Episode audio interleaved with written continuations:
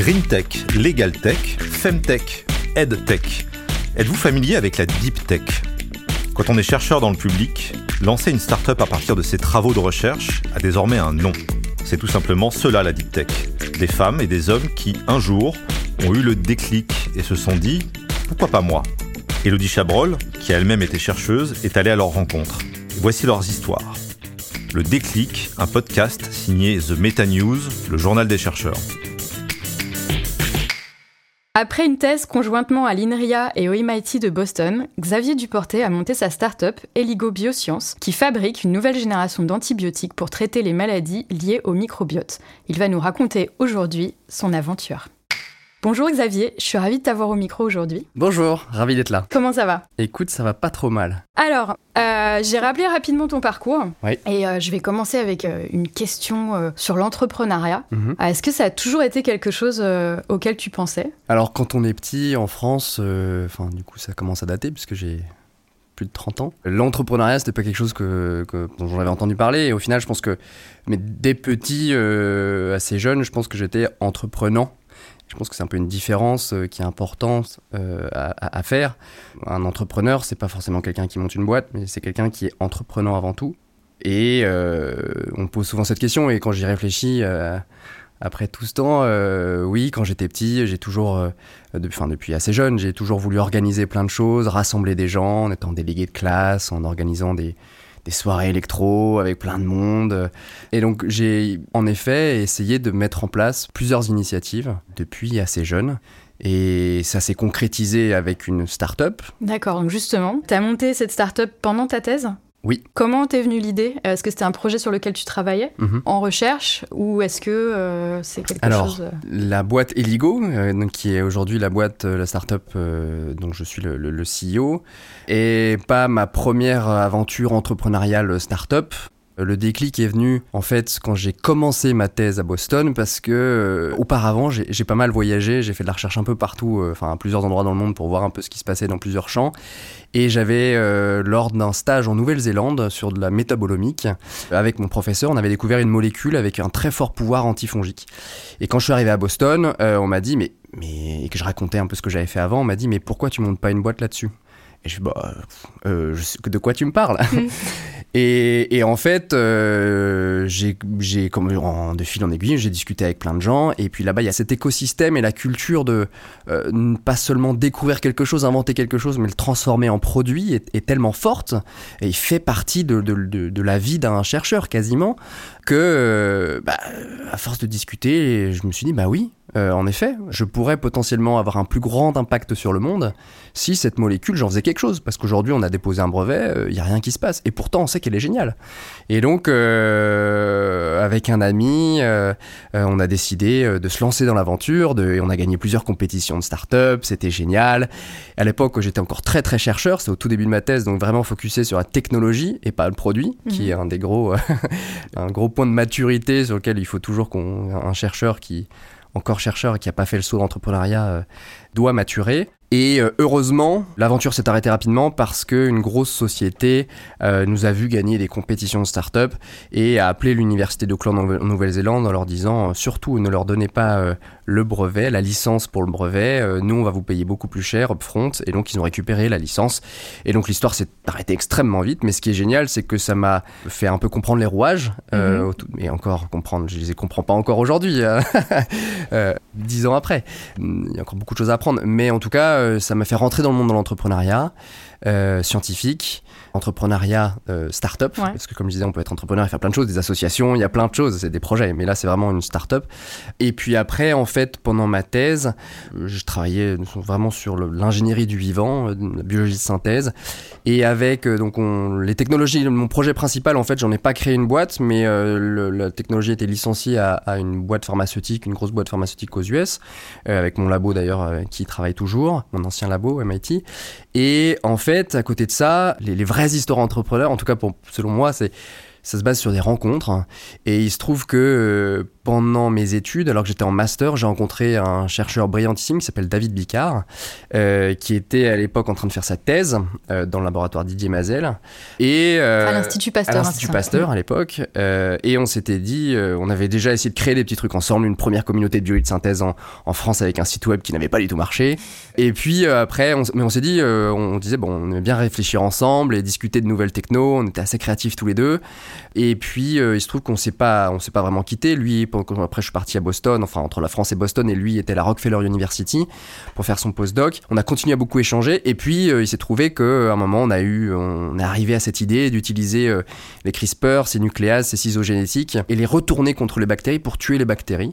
Et puis en fait David euh, a fait du coup les expériences qui ont été très positives, et c'est là à ce moment on s'est dit bah, il y a vraiment quelque chose à faire, un gros gros potentiel au-delà de la beauté des papillers, de l'élégance scientifique de cette invention, on, on, s'est dit, au final, on pourrait la transférer ça en, vrai produit potentiellement qui pourrait répondre à des vrais problèmes.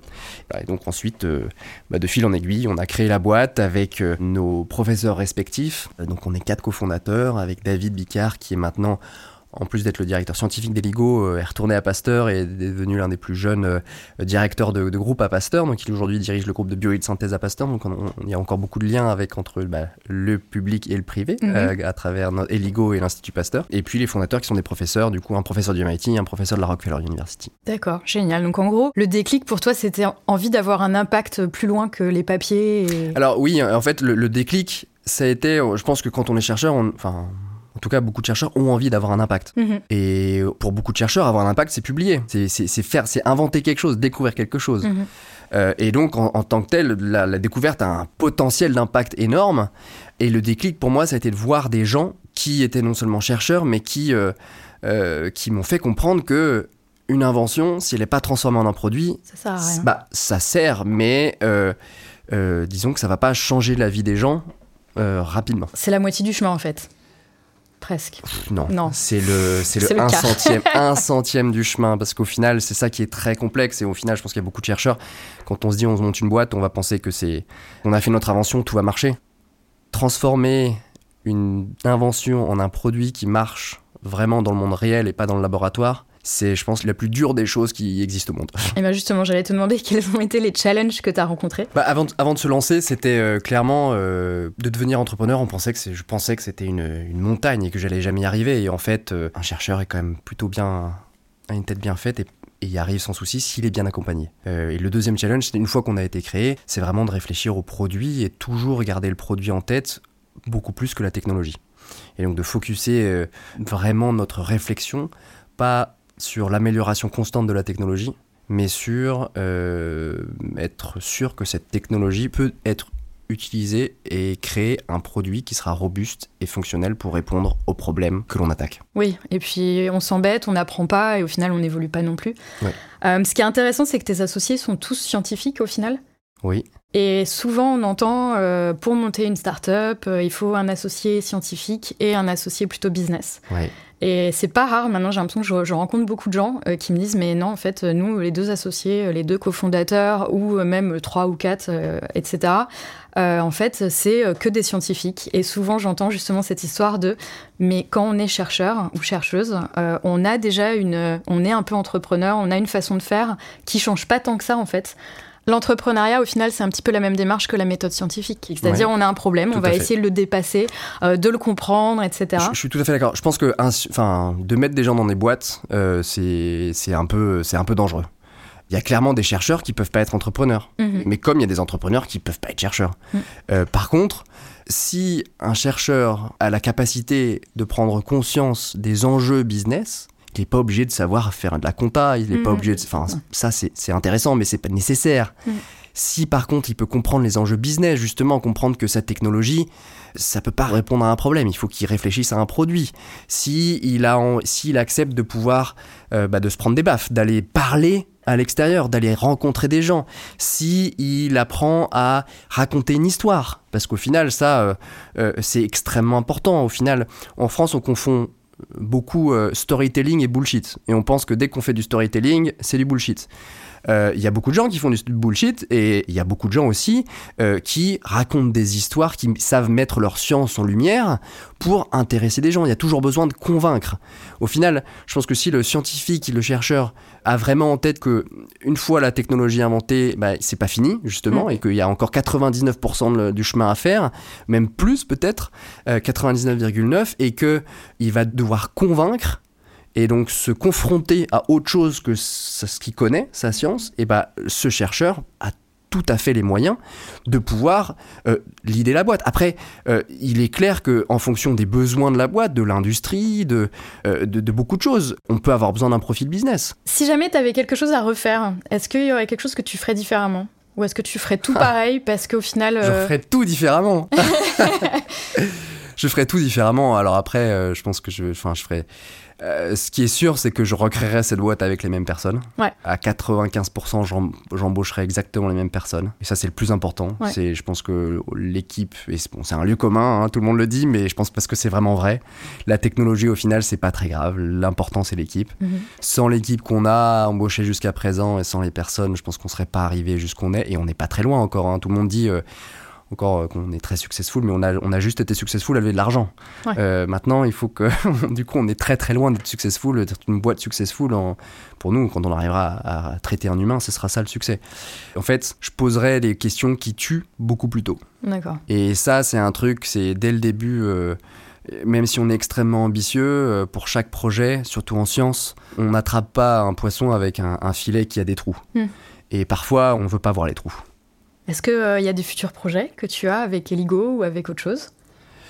Plein. plein de projets avec Eligo, on a plein plein de projets. Euh, là, euh, on a, on va avoir plein de bonnes nouvelles, je pense d'ici la fin de l'année à annoncer.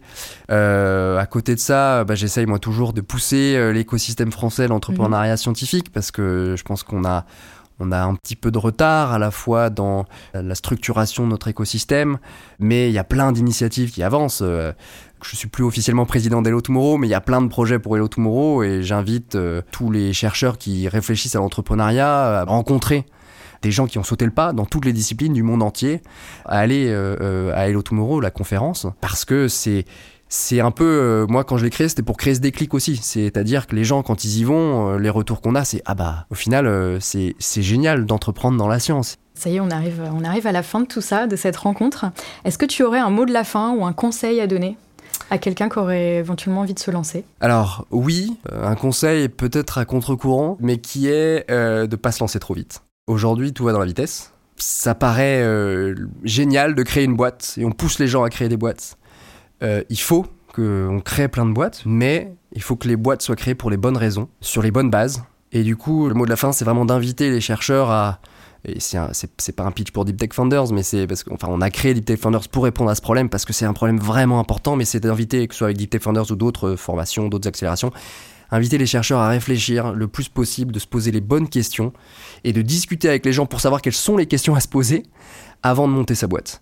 Et de profiter, euh, je pense, d'être dans un, au sein de leur laboratoire euh, pour maturer leur technologie, euh, réfléchir à ces questions, mais pas en restant dans son laboratoire dans la tête. Hein. Il faut sortir et aller discuter avec plein de monde pour se poser les bonnes questions, mais pas créer trop tôt sa boîte, parce que quand on monte une boîte en, deep tech, c'est pas en deux ans que ça marche, c'est en 10 ou 15 ans.